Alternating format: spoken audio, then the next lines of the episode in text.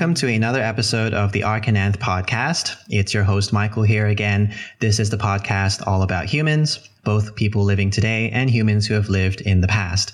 Today, it gives me great pleasure to welcome this guest. Our guest is biological anthropologist Adam Van Arsdale. Adam, are you there? Yes. Thank you very much for having me, Michael. Hi, Adam, and, and thank you for being on the show. Where are you calling in from? And, and can you give us what your official job is at the moment? So, I am calling in from Wellesley, Massachusetts, which is about 13 miles outside of Boston in the US. Mm-hmm. Um, I am uh, the class of 1966 uh, associate professor of anthropology at Wellesley College and chair of the anthropology department here. This is my 12th year at Wellesley, hmm. having uh, previously taught for two years at the University of Michigan and having been a graduate student at Michigan for five years prior to that. What does the uh, the class of 1966 mean? so that means that in 1991, at the 25th reunion of the class of 1966, they got together and pooled a gift to help support uh, faculty and teaching at Wellesley, mm-hmm. and that gift became the class of 1966 associate professor, oh. which is a rotating chair that I think helps pay for part of my salary mm-hmm. and gives me a small uh, pool of additional research funds to use while I while I have that title. Oh, okay. Cool. So it's very nice. Thank you, class of 1966.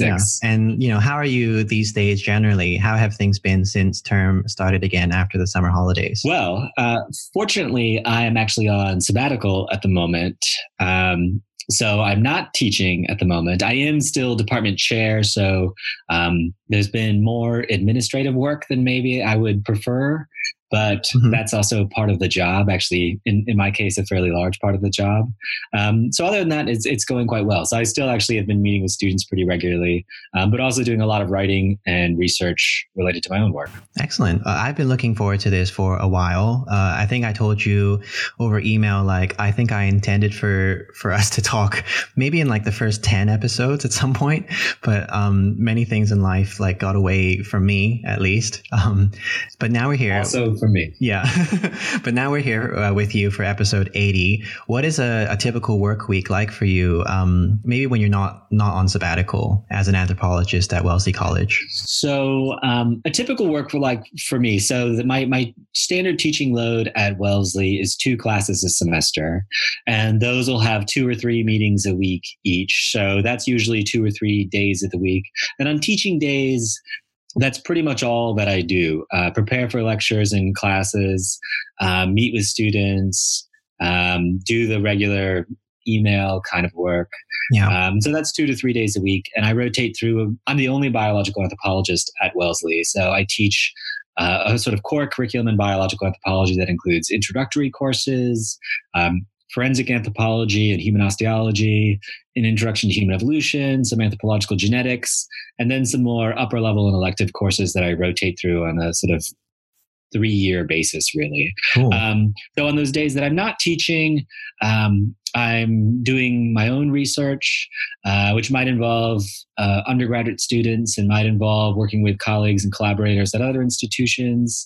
Um, I'm also have a fair amount of administrative leadership positions sort of more mm-hmm. broadly within anthropology. So I'm currently the section chair for the biological anthropology section of the American Anthropological Association, um, getting ready for our upcoming annual meetings in Vancouver, actually in a couple weeks. Yeah. Um, and so I have, and I'm also a co-associate editor for American Anthropologist for biological anthropology. Mm-hmm. Um, so there's a fair amount of administrative work that I do beyond the work that I do here on campus at Wellesley as well that definitely uh, I, I, like it because it keeps every week interesting and different and involves yeah. me in a lot of different kinds of tasks uh, but it's definitely a big part of my job and not mm-hmm. something that i necessarily anticipated or understood when I was in graduate school, for example. So uh, I think I think I'd love to ask you later about um, how you like time manage all of these uh, different responsibilities. Um, but I guess um, so. I'd like to concentrate maybe on your research and fieldwork first. I, I know that you're a paleoanthropologist which means that you are, you know, very familiar with our six or, or seven million year long story of human evolution. Would you say that there is a, a chunk of human history, a region around the world that you are the most familiar with and, you know, perhaps ask the most questions about? Definitely. So, in terms of my paleoanthropological research, what really got me started, especially as a, a grad student going back to my first year of graduate school, was the origin of the genus Homo, or the beginnings of the genus Homo. So this is a time period going back, let's say, one and a half to two and a half million years ago. Um, I had the, the real privilege, my first year of graduate school, to begin doing field work at the site of uh, in the Republic of Georgia, mm-hmm. which is one of, if not the, it's probably the earliest well dated site that has substantial fossil evidence outside of the continent of Africa, um, dated to about 1.81 to 1.75 million years of age. Mm-hmm. Um, that really got me interested in this question of this time period of the, the beginning of the genus Homo. We see a lot of changes that are moving hominins in the direction of us today. Increase in body size, increase in brain size, the movement to a postcranial skeleton, so what our skeleton looks like from the neck down, that brings it very much in line with the way that we look today and different from the Australopithecines that came earlier. Mm-hmm. So, understanding what are the evolutionary processes that are structuring this change, and particularly in the context, the other thing we see at that is the beginnings of hominin populations expanding into a whole different set of ecologies and environments outside of Africa than we think that they were evolving in in the say two to three or four million years prior to that within Africa. Mm-hmm. At least where we have evidence of them from within Africa. Um, so since that time, so that's where I, I, started as a graduate student. Really, was at Dmanisi and the beginnings of the genus Homo and what dispersal out of Africa might mean, going back to about two million years ago. Mm-hmm. And I've stuck with um, these questions of evolution of humans in the Pleistocene. So, what's happening over the last two million years? What are the patterns and processes that help us understand the fossil record, uh, the archaeological record, and increasingly the genetic record for this time period? Mm-hmm. Uh, I've continued to work in parts of Eurasia. So, I haven't been in Georgia for about six or seven years now, um, but I've tagged along with some colleagues in Armenia for a field season from with Dan Adler, who's an archaeologist at the University of Connecticut. And more recently, I've been doing work in Kazakhstan with a colleague from Colorado State University, Micah Glantz.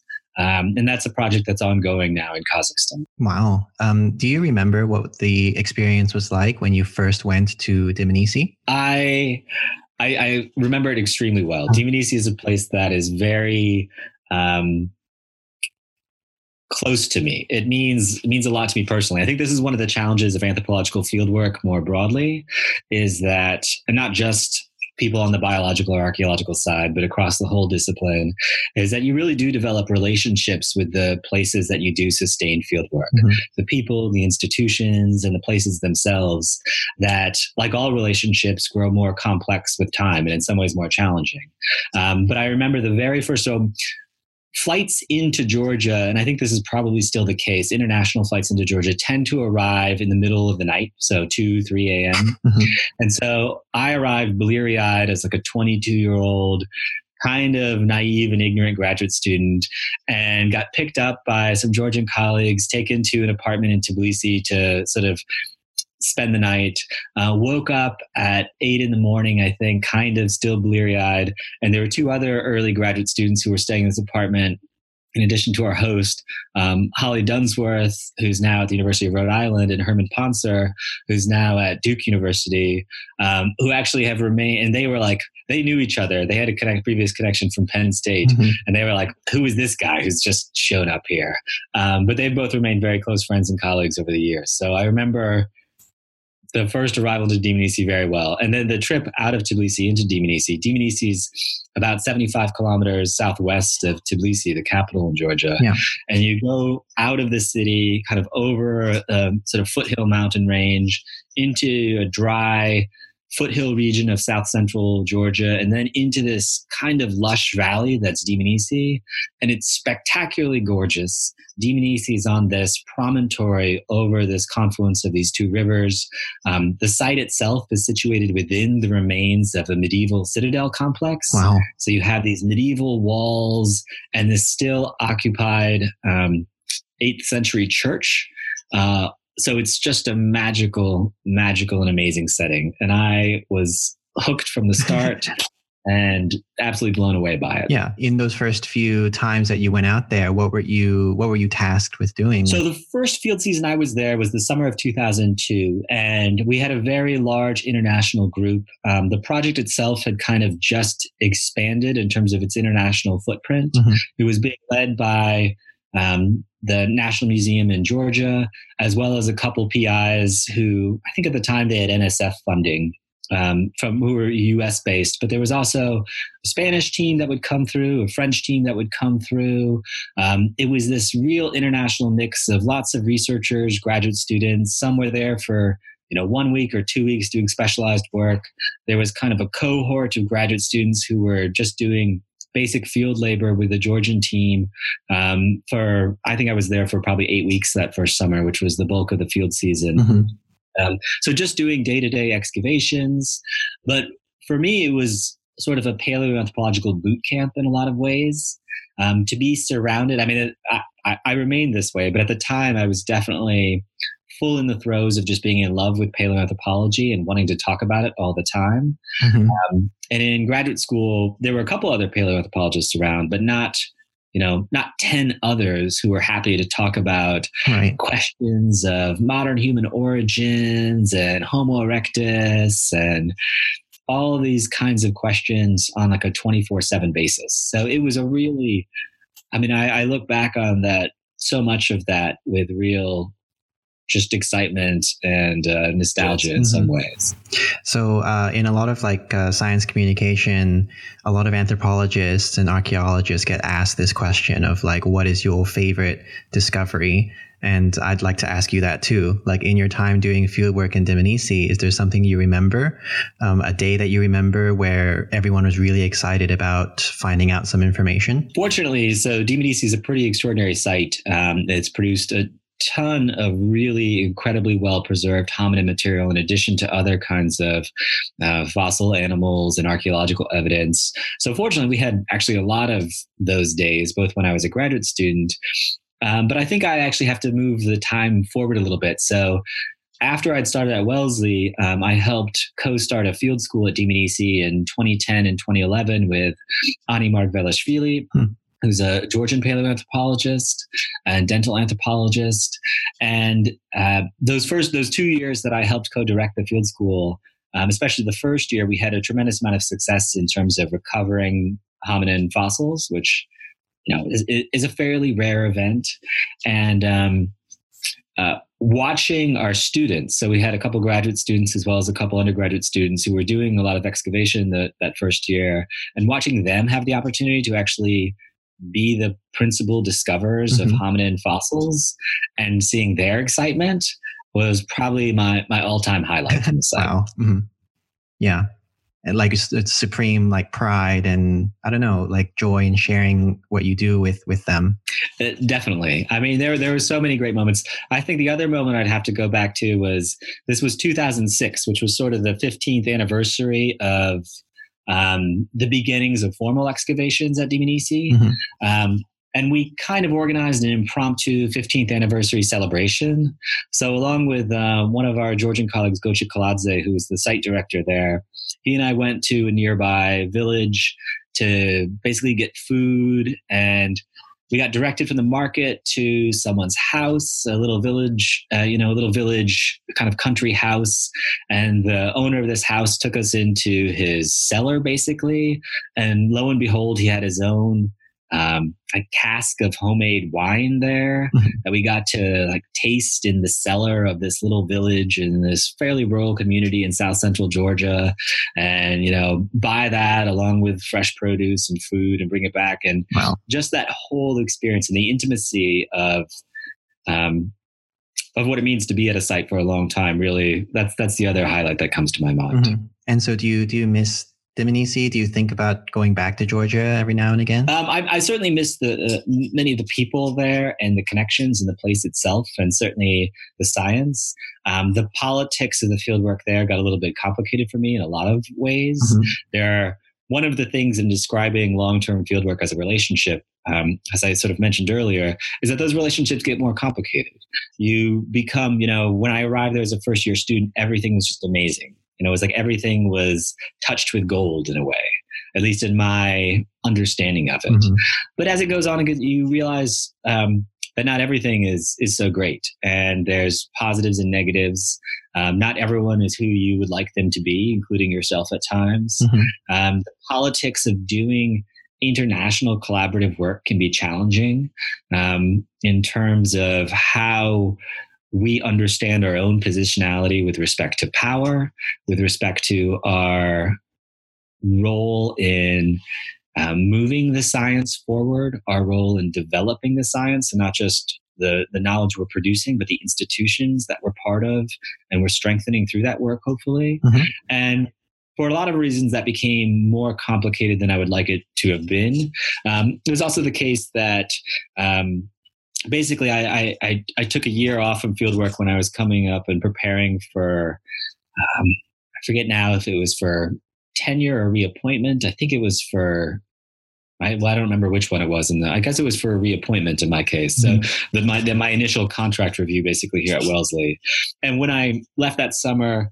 Um, the field school sort of taken over by other folks who work at the site, and I some I also realized that uh, I was probably better positioned to do begin to branch out and do some of my own work in other places. Um, so for that reason, I, I, haven't been back. I don't have any plans to go back right now. Um, there are things that would make it complicated to go back, mm-hmm. but uh, it is a, a, an absolutely extraordinary site with so much, so much more work that could be done there, and that in some cases is being done there, mm-hmm. and some really phenomenal colleagues. Um, just a wonderful place to work in a lot, a lot of ways. Yeah. I'm curious to know how did you start to get involved in projects that are in Kazakhstan? So the Kazakhstan stuff goes back to my first field season there was 2013 and the preparation for that had begun maybe a year year and a half earlier um, again as someone who had done work in georgia and was interested in increasingly sort of broad regional questions especially these questions of one of the questions brought up by Dmanisi is why did hominins end up there?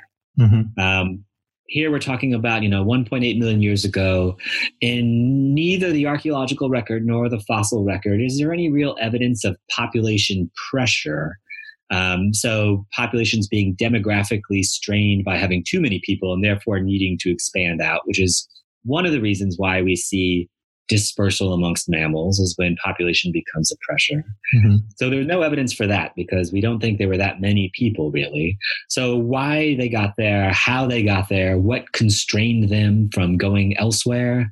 You know, if they're at Dmanisi at 1.8 million years ago, where else might they be?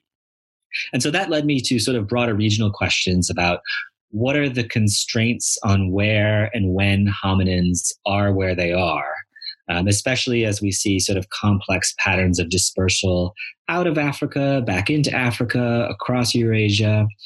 And also at the same time, by 2010, we begin to get this really exciting ancient DNA evidence coming out of Central Asia mm-hmm. in the Altai region of Siberian Russia, where we have ancient DNA from what we now refer to as Denisovans, um, we also had, you know, Central Asia doesn't have a very extensive fossil record, but what is there, coupled with the ancient genetic record, is very interesting because we have a combination of Neanderthal fossils, things that kind of look like Neanderthals, but we're not really sure if they're Neanderthals. Mm-hmm. You have early modern humans in the context of ancient genetic data from the area. And we also have these Denisovans. So we have this really complex diversity of populations. And so it seemed also given the fact that it's an area that hasn't had a huge history of field work, it seemed like an interesting place to go and begin trying to fill in some of the gaps of where we've explored these questions. mm-hmm. with the specific goal of trying to address some of these questions of what are the constraints and what are the factors governing where and when and how hominid populations are occupying the landscape. Yeah. So, given that, I reached out to a colleague who I didn't know her that well at the time, but I knew her a little bit, um, Micah Glantz, who's at Colorado State University. And she'd done previous work in the area. Um, she'd worked in Uzbekistan for a while. Um, she'd had, I think, a, a Fulbright fellowship, which had taken her to Kazakhstan for a while. So she'd done some initial forays in Kazakhstan. And just things sort of lined up for us to do a, a, a joint field season, a couple with a couple other folks as well. Um, that in that 2013 season, which was sort of just a chance to see what things look like on the ground, get a sense of what the institutional landscape is, as well as visit some areas. Um, that first season, we went to a couple different places in south central Kazakhstan, and then a couple places sort of more southeastern Kazakhstan, mm. um, near Almaty, um, which is the largest city in Kazakhstan, and then further into the southeast as well. Um, and we had, a, a I think, a, a, productive field season. Uh, I, you know, one of the things that's important in field work is discovering who you can work with and who you want to work with. And Micah is a great colleague, so I was happy with extending that. Um, it took us Micah is also a department chair at Colorado State, mm-hmm. so she also has a lot of administrative tasks. So it took us a while to get sort of back to things. But then after a couple of years, I got funded from uh, National Geographic to do some preliminary exploratory survey work um, to try and identify um, new potential localities in that area, mm-hmm. um, specifically targeting a fairly small area of south central Kazakhstan. And so that's work that I started two summers ago. Um, I delayed a field season last summer because Kazakhstan just had its um, first uh, transition in executive power. Yeah. Um, and I was a little bit, I didn't have enough uh, experience within Kazakhstan to feel totally comfortable as to how that would play out on the ground. And I was in a position where I could delay the field season for a year, so I did. Um, and I'll, but I'll be going back in June for sort of the final season of this initial survey project. Cool. Um, pretty optimistic about our potential to, again, begin to hopefully start filling in some yeah. gaps. When you get out there, are you going in a large group altogether um, because this is preliminary, or is it like a small team of you? Pretty small group. So that first year in 2013, it was a little bit bigger because there was a couple different groups kind of coming together. Um, so we were sort of a couple vehicle team. So uh, even just sort of a large van.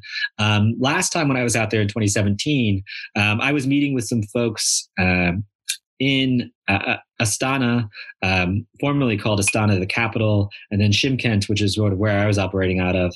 But then I did some sort of on the ground exploratory work on my own with uh, just a, a, really an eco tourist guide in the area that I wanted to be in, just to get a hmm. sense of the basic logistics, like what I what we needed to do in terms of water and housing, food and transportation. So before I was bringing a team with me, I wanted to get a couple of those basic questions established. Yeah. Uh, when we go back this summer, it'll still be a small group. Um, it's a very small grant that I have, so uh, being able to be small and light is key. So there'll be four or five of us this summer there. And uh, what what kinds of things are you um, assessing, and and you know what do you think that you would like to do further if uh, given the opportunity soon? So the broad project is trying to there's sort of a, a, series of goals that go from easy to obtain or easy to attain and harder to attain. So at the basic level, so we some of our previous work, um, this is work again with Micah Glantz and one of her former graduate students, Tyler Beeton, um, was really trying to create a biogeographic model for where we find archaeological sites in this area, and specifically mm-hmm. ca- comparing the southern extent of this region. So the, this whole area is basically the western flank of the Himalayan plateau. So there's a big mountain region that basically goes from the middle of Uzbekistan up through the southeastern flank of Kazakhstan, terminating in basically the Altai of southern Siberia, southwestern Siberia. Um, we've got mm-hmm. a lot of archaeological evidence coming out of the Altai, uh, work that's been led by Russian archaeologists for you know half a century. Um, there's a fair number of sites actually at the southern end of that extent in Uzbekistan. The middle is kind of an unknown, this area through Kazakhstan, which is why we're there. But mm-hmm. the biogeographical model was especially looking at different zones of occupation in this area. So the most of Kazakhstan is kind of a big flat steppe. Um, so big sort of the southwestern extent of the the, the Russian steppe um, that extends into desert in a lot of parts of Kazakhstan today, but in the past might have been a little more of a, a, a richer, moister grassland. But comparing the mm-hmm. steppe to the mountains, and then this critical sort of foothill region in the middle. So, one of our hypotheses for this area is that we've got evidence of fairly rich population diversity if we look at the fossil and archaeological and genetic records, particularly the genetic records in this area, despite the fact that, that we don't have great evidence of intense occupation.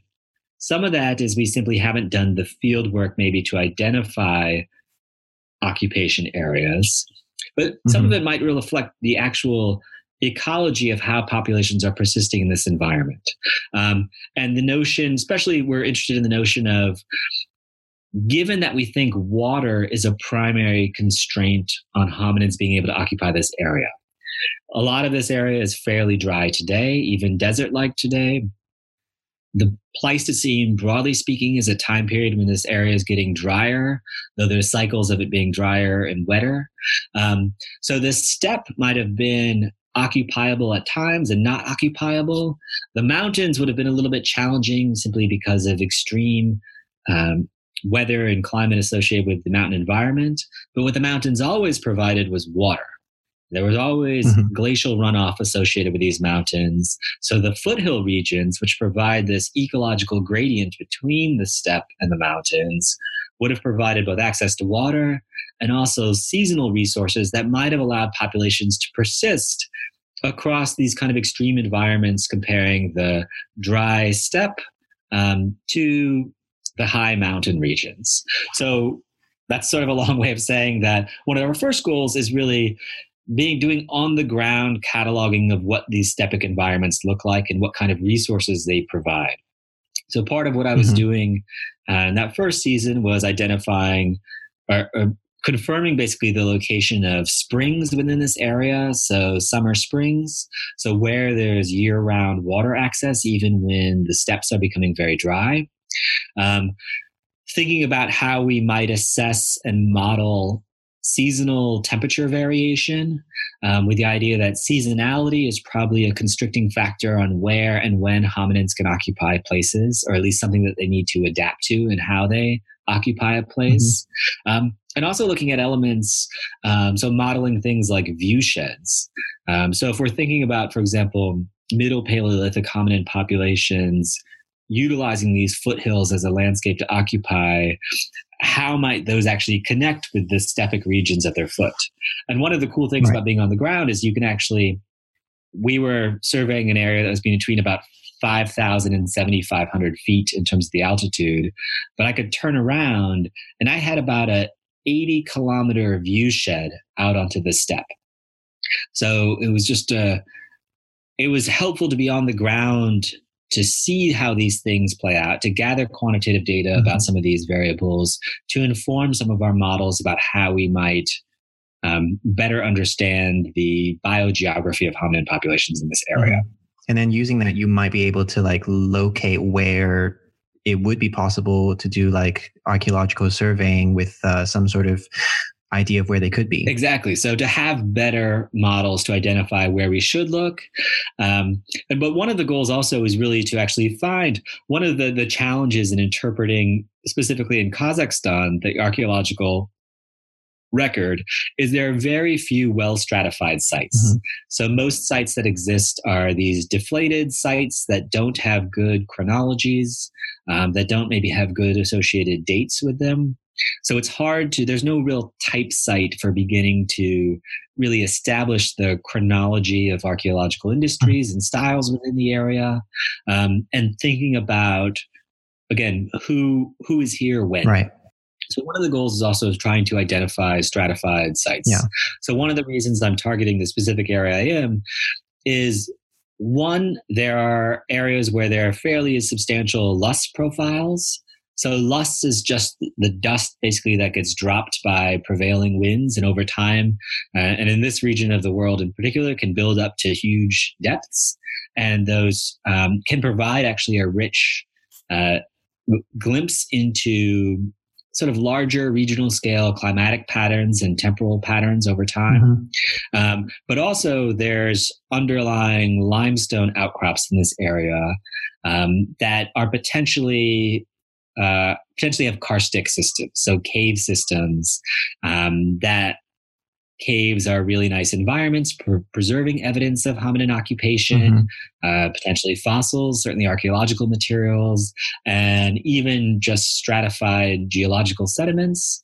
Um, so, ultimate goal is really to identify right a place where there's potential for stratified sites. Mm-hmm. Is this approach of uh, modeling something that is quite common in the paleoanthropology at the moment?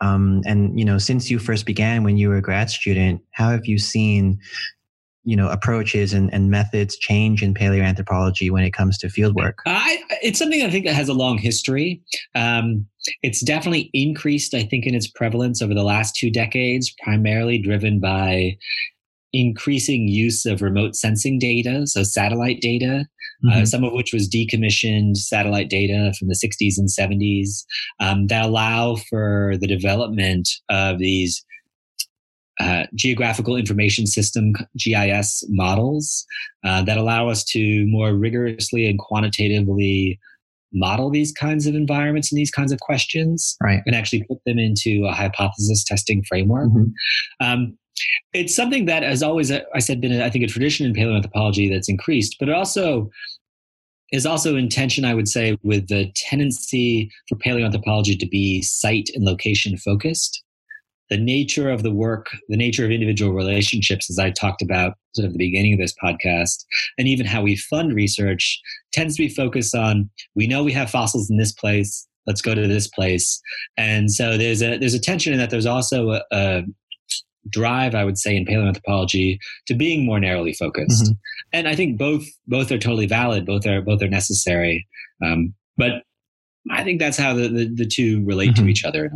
And what about in the like analysis of uh, any archaeological material that comes from from field work? Like, do you think that the field has changed in any particular way in terms of analysis? I'm so I'm I'm I'm less qualified on the archaeological side of things. I depend on colleagues and collaborators to do the intense mm-hmm. archaeological stuff. I can I can identify a stone tool and identify what kind of stone it is, but in terms of doing the complex holistic comparative analysis of industries and tool types i definitely rely on people who have greater mm-hmm. expertise in that area um, i think so, so I, I, hesitate to comment too much on how it's changed as someone who's more on the periphery of that. Right. But I do think we're on the cusp of some pretty substantial changes in how we use archaeological evidence. At least I would argue in favor of that. Primarily, I, something I've been thinking about a lot lately is how we integrate ancient genetic data with fossil data with archaeological data. Mm-hmm all of these data sources provide us with different kinds of information. So much of the narrative about human evolution that's changed over the last two decades has been driven in particular by ancient DNA, um, also by new fossils. Mm-hmm. Um, ancient DNA largely coming out of Eurasia. Um, there's a big uh, bias in ancient DNA in terms of where ancient DNA is preserved uh, that's, I think, an important issue that we haven't fully grappled with in how we use those evidence.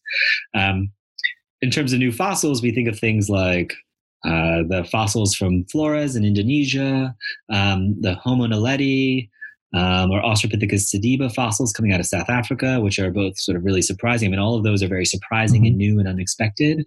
Um, but I think as we've been driven by these new and exciting finds in paleoanthropology, how we leverage the use of archaeological data in our ancient past has, I think, been kind of left behind over the last two decades a little bit. And I think there's a need to refocus our efforts on theoretically thinking about how we can effectively integrate archaeological data into our paleoanthropological understandings of the past. Hmm. Mm-hmm the huge advantage that archaeological evidence provides and again, as someone who's interested in these questions of why and where and when hominin populations are present in the past, is archaeological data far and away preserves better than any other kind of evidence mm-hmm. we have available to us. Stones just persist in the environment a lot better than bones and a lot better than organic molecules like DNA. Um, so, it, however, what those stones don't give us any evidence of is ancestry or phylogenetic right. relationships. Um, we oftentimes attribute archaeological samples to a population or to a species or to a group of people and think that that gets passed on from generation to generation and acts as a kind of phylogenetic signal. But in actuality, I think we can say that archaeological tools tell us nothing mm-hmm. about the phylogenetic status of who made them. But because of the most well preserved, again, there's because eh, so oftentimes we're driven by these phylogenetic questions. Who is this? How are they related to each other? Who are the Neanderthals? How do they relate to Denisovans? How come we as living Homo sapiens today have ancestry from both of them? Mm-hmm. Um, so we're driven by these questions that archaeology by itself doesn't address, but it's absolutely crucial for, I think, forming the foundational evidence for beginning to understand the patterns of demographic and ecological relationships which structure how evolution is acting on hominid, hominid yeah. populations in the past. And uh, so, how how do we uh, integrate them together? Like, I, I, suppose that in your you know different responsibilities outside the college as well, this is where you're going to um, connect your ideas with those of uh, all of the people around the world working on similar questions, right? I think so. I I, mean I don't have a quick answer as to how exactly we effectively do that um, because it's difficult I mean, one of the challenges is if we think about how we do graduate training, for example, of students in anthropology and paleoanthropology. So, well, to take it back even one step, you know, when we're doing fieldwork in paleoanthropology, we're typically part of a, um, a multidiscipline mm-hmm. collaborative team. There might be a geologist, archaeologist, taphonomist, uh, a paleofossil person, other kinds of specialists who might be in the site. Um, so all our specialists oftentimes are there working side by side in the field, but our graduate training in paleoanthropology, paleoanthropology not unsurprisingly, you know, specializes us into some yeah. niche of that. And there's the need to have broader conversations um, and to reimagine some of our training, I think, to value that more generalized approach. And it's hard because as we move towards specialization, as we think about the different kinds of evidence we use today, for example, the rise of ancient DNA, understanding how ancient DNA work is done, the biochemistry of it, even the sort of population genetics and biomolecular realities of what ancient DNA evidence represents mm-hmm. is pretty technical and, and not I mean, no one can be an expert in all of these areas. And so the, the technical distinctions um, can serve as barriers between dialogue and integration of lines of evidence across different subdisciplines. Mm-hmm. And there's a need, I, I, think, to to again more substantially address that. Uh, I think if you look over the last decade, as narratives of human evolution based primarily on ancient DNA have begun to occupy more and more of this space, you've seen, for example, a rise between or a tension between archaeologists and geneticists, yeah. I think, in this area, where you know people who are doing genetics work sort of say, "Oh, look at this great new evidence that we found in favor of this event," and archaeologists are like, "Wait a second, we've been talking about this for 60 years," or "No, your interpretation doesn't make any sense because we have this." 60 year record of archaeological data that totally runs counter to that explanation. Mm-hmm.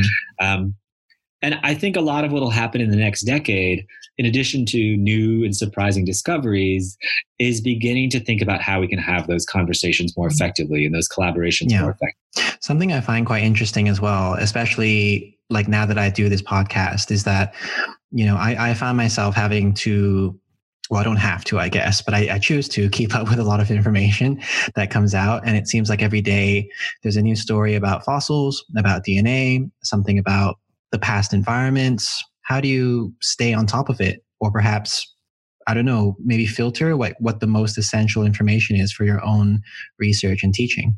It's very difficult. Um, I mean, I, I obviously I, I, I don't stay on top of everything, and I do have to filter based on what's of interest to me, mm-hmm. and that might change a little bit from week to week, month to month. In some ways, um, in some ways, I'm better positioned to think about these kinds of questions because I am at a small institution. As the only biological anthropologist at Wellesley, um, I do have to cover to the extent that I can the entire subfield. Um, so there's professional incentive to stay on top of conversations across the different sub sub disciplines of biological anthropology. Mm-hmm. If I was at a larger research one institution, there'd be more pressure and incentives for me to really excel in my specific niche in that environment. Right. Um, so I'm in a bit of a privileged position in terms of having the luxury maybe to take a step back and look at some of the big pictures. Mm-hmm. Um, I, would say also just sort of personally and professionally, I've come to value the big picture perspective, not just on biological anthropology, but anthropology more broadly. Um, one of the reasons I've put efforts into involving myself, for example, with the American Anthropological Association, the AAA, um, is because I, I do value those big tent aspects of anthropology. I, I'm not even sure if I answered the question, but yeah, um, yeah, I, I get that, um, and I think like even like in my own experience of uh, completing my PhD, you know, there are days where I feel like a specialist. Uh, I'm I'm really trying to dig into my own data, and I'm really obsessing over this one particular tooth in the mouth and what happens to it. but you know, other days I'm a generalist, and then I want to relate what I found in my PhD to like broader narratives. Usually, when I'm going to a conference, that's that's the kind of conversations I'm having with other people who work in other contexts, or are also asking those big questions. And I'm trying to, you know, think about how my PhD plays a role in the, you know, larger investigations that are going on at the moment. So, yeah, I kind of understand that you have to kind of bounce between the two depending on what conversation you're having. Yeah, I mean, you asked me at the beginning of this sort of what my typical work week is like. And if when I was a graduate student, say 90% of my typical work week might be specifically focused on paleoanthropology and not just sort of big picture paleoanthropology, but little picture, you know, early evolution of genus Homo paleoanthropology. Mm-hmm. Compared to right now, I would say probably 10% of my work week is specifically paleoanthropology. So there's mm-hmm. a, a, a, complete inversion in where my efforts are focused. Um, mm-hmm part of that is increasing administrative work and sort of other kinds of leadership work within the, the, discipline and within my department and institution. But some of that is also in order to feel like I can teach this subject to my students, being part of bigger conversations um, that extend beyond the narrow view of paleoanthropology. Mm-hmm. And as just an example, you know, how my research has evolved over the last 10 years is that there are aspects of my research that have come out of my teaching, that have come out of being part of broader dialogues within not just biological anthropology, but anthropology as a whole. Um, that I that I value on a, just an empirical basis, not just because they reflect the the work realities of my yeah. Um, you mentioned earlier that you know not all of your administrative work was something that you could have anticipated when you were um, you know earlier on in your career. Um, were there mentors or were there people who were who were trying to to tell you about what the what the life was going to be like at this stage at the moment? Definitely. So i, I have to give a credit to my graduate advisor milford wolpoff um, so milford um, was one of those advisors who he d- demands that his students always attend the business meeting at conferences you attend. Mm-hmm. So whether it be the AAPA meetings or the AAA meetings or the paleoanthropology meetings or whatever meetings, he wants his students to be part of the business because he's definitely of the mind that, um, you know, getting a PhD, for example, in, in anthropology, being an expert in biological anthropology, part of that is taking an ownership of the discipline and a responsibility for the institutional structures of the discipline. And part of the sort of hidden curriculum, I think, of graduate training is that reality that you are becoming part of the infrastructure of the discipline and have a responsibility to be aware of that infrastructure and institutional structure and to be responsive to it and participatory in that. Mm-hmm. Um, so I definitely owe my advisor a huge amount of credit in that respect. And I think it's not surprising if you look at AAPA and AAA, you see a lot of um, people who have been actually Milford students who have been in leadership positions in these organizations.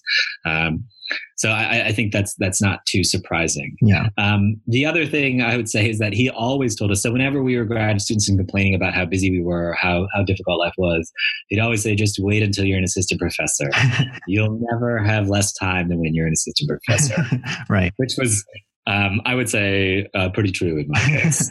right. We're going to close the show soon, and we're just going to bounce around with some other quick questions. I know that one of your passions in our field is making making all of our knowledge that we have about human variation and evolution more accessible to the public. Could you speak a little bit about the things that you've been doing to try and do that? Yeah. So I'm a big, um, you know, human evolution as, as paleoanthropologists, you know, whenever we're talking about the importance of our work, we always say something, um, you know, perfunctory about why what we're doing matters for living humans today. Um, you know, why understanding the past is important for us today to sort of justify, I think, the work that we do. Mm-hmm. And I think as a discipline, we we do attend to that need um, in some cases more than others. Um, but I know I, I think evolution is fun to think about and understand but it has real consequences for how people understand and interpret the world around them. And I think we sometimes get overly focused on talking to each other instead of talking to a broader audience. And I think there's been, again, over the last decade, I'd say more attention to our need to have broader conversations with diverse publics. Um, I've, ever since I started graduate school, uh, my oldest brother is a high school science teacher in Alaska. Hmm. So I've Skyped into his high school classes, his you know first year high school biology class his ap biology class to talk about human evolution to talk about the work that i do and how it operates and what kind of evidence I look at. Um, over the years, if I've had kids, I've talked to preschool groups, and in that case, not so much talking, but showing and, and telling. Um, elementary school groups, middle school groups, high school groups. Um, retirement community groups. Uh, my father is actually a now retired Presbyterian minister. Uh, my mother-in-law was also a Presbyterian minister. My grandfather was a minister.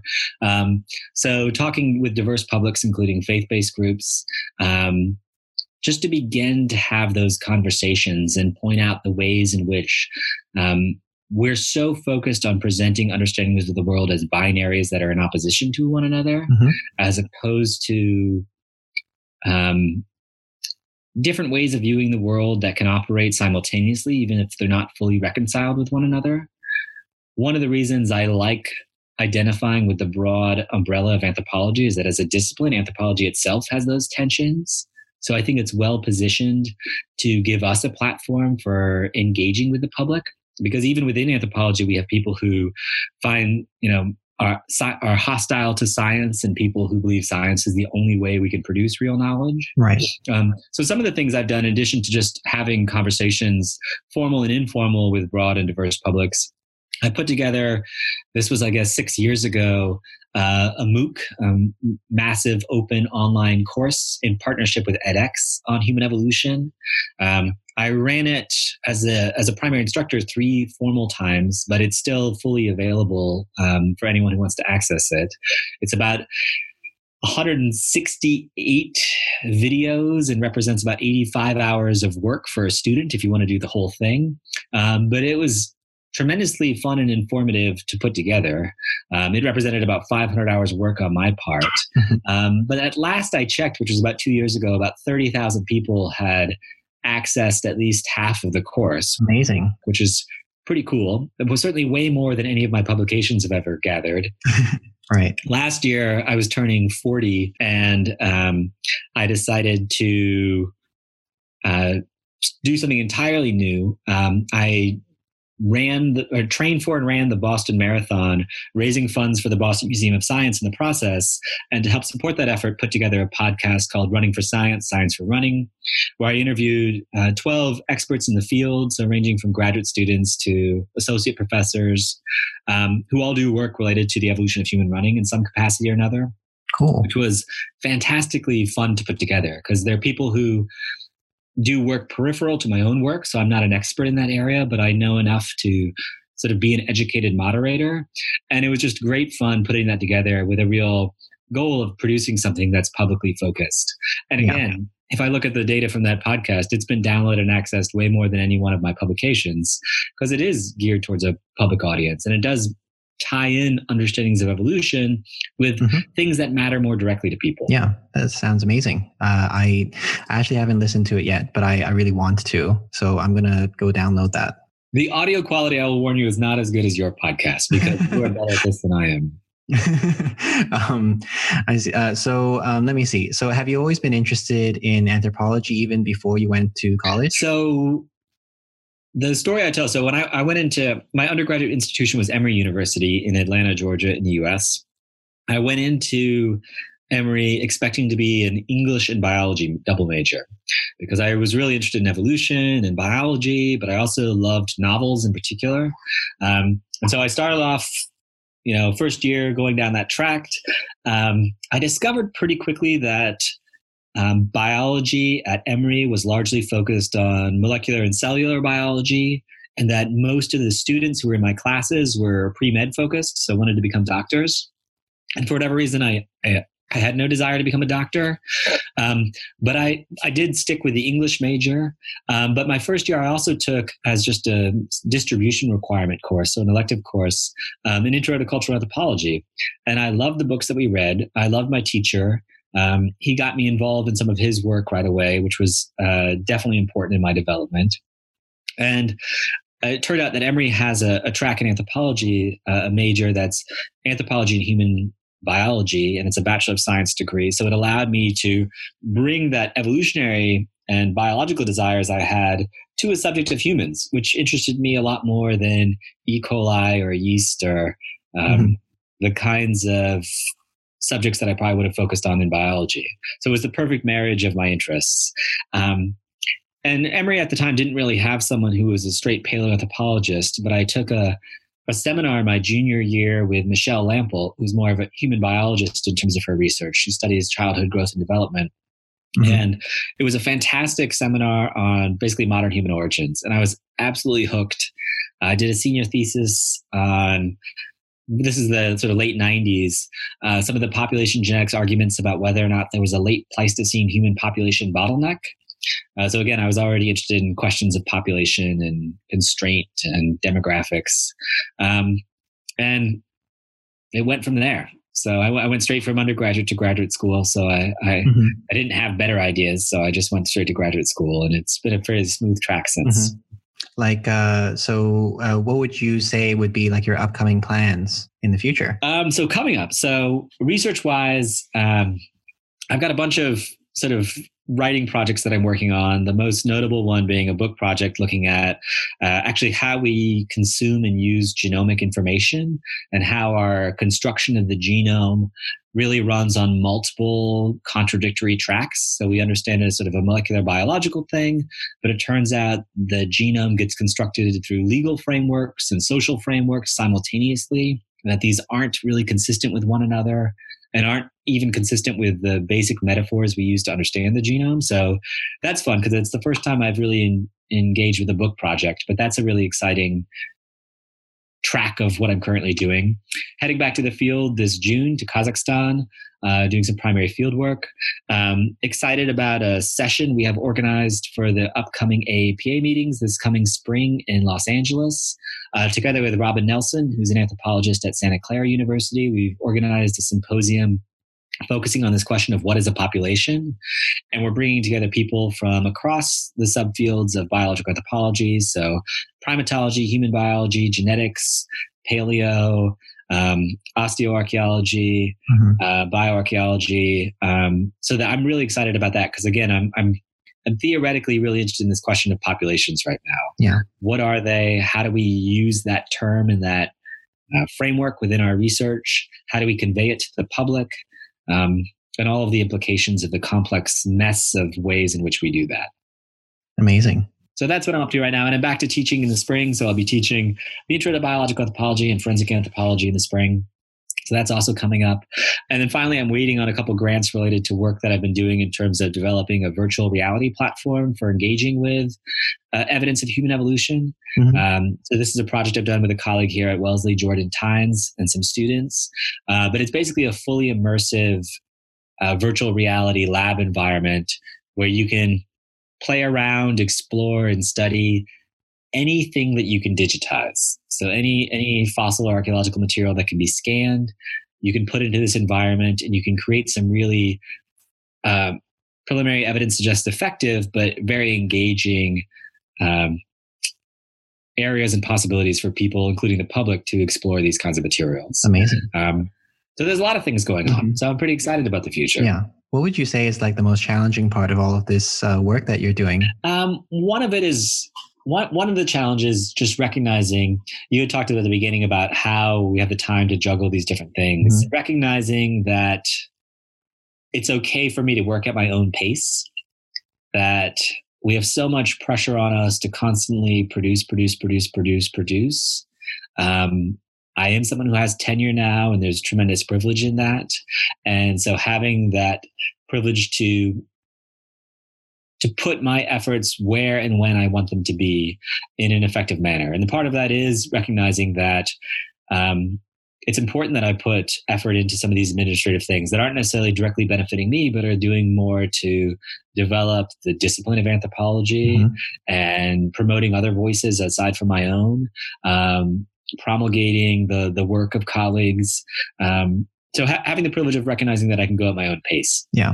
Um, and direct my efforts accordingly. Mm-hmm. How do you, um, you know, unwind after like a long day of work? Oh, well, I've got I've got three kids, a dog, so mm-hmm. uh, there's a lot of the evenings these days, and they range in age from 17 to six.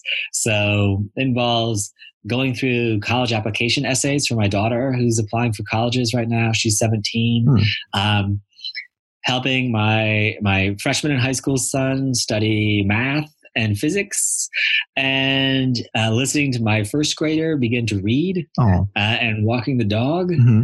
uh, and then i'm also a big sports fan so i like to follow lots of sports especially uh, right. baseball basketball and, and, olympic sports like track and field and swimming and mm-hmm. stuff do you think that uh, being a father has uh, changed your your anthropology in any way? I think if you talk to most biological anthropologists who have had kids, I think the process of watching your kids develop definitely gets you thinking about development from an evolutionary perspective in a different way. Mm-hmm. So there is a direct, I think, theoretical tie-in there in terms of how we think about development, um, but also it forces you to value things in different kinds of ways.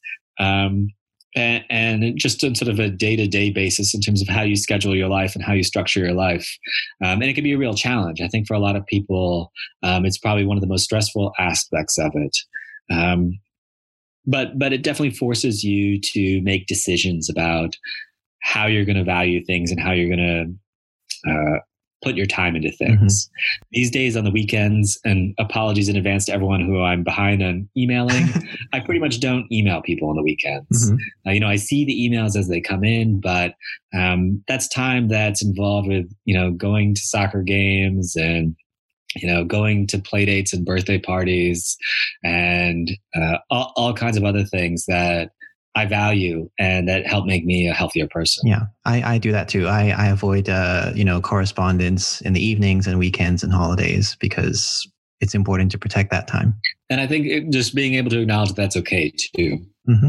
I, one of the administrative functions that I've served in the past couple of years is I've I was elected to the Committee on Faculty Appointments here at Wellesley, which is the um, committee that makes tenure judgments and decisions. And so we're the ones who evaluate people for reappointment, for tenure promotion. It's obviously a very important task. It's one that requires a lot of work.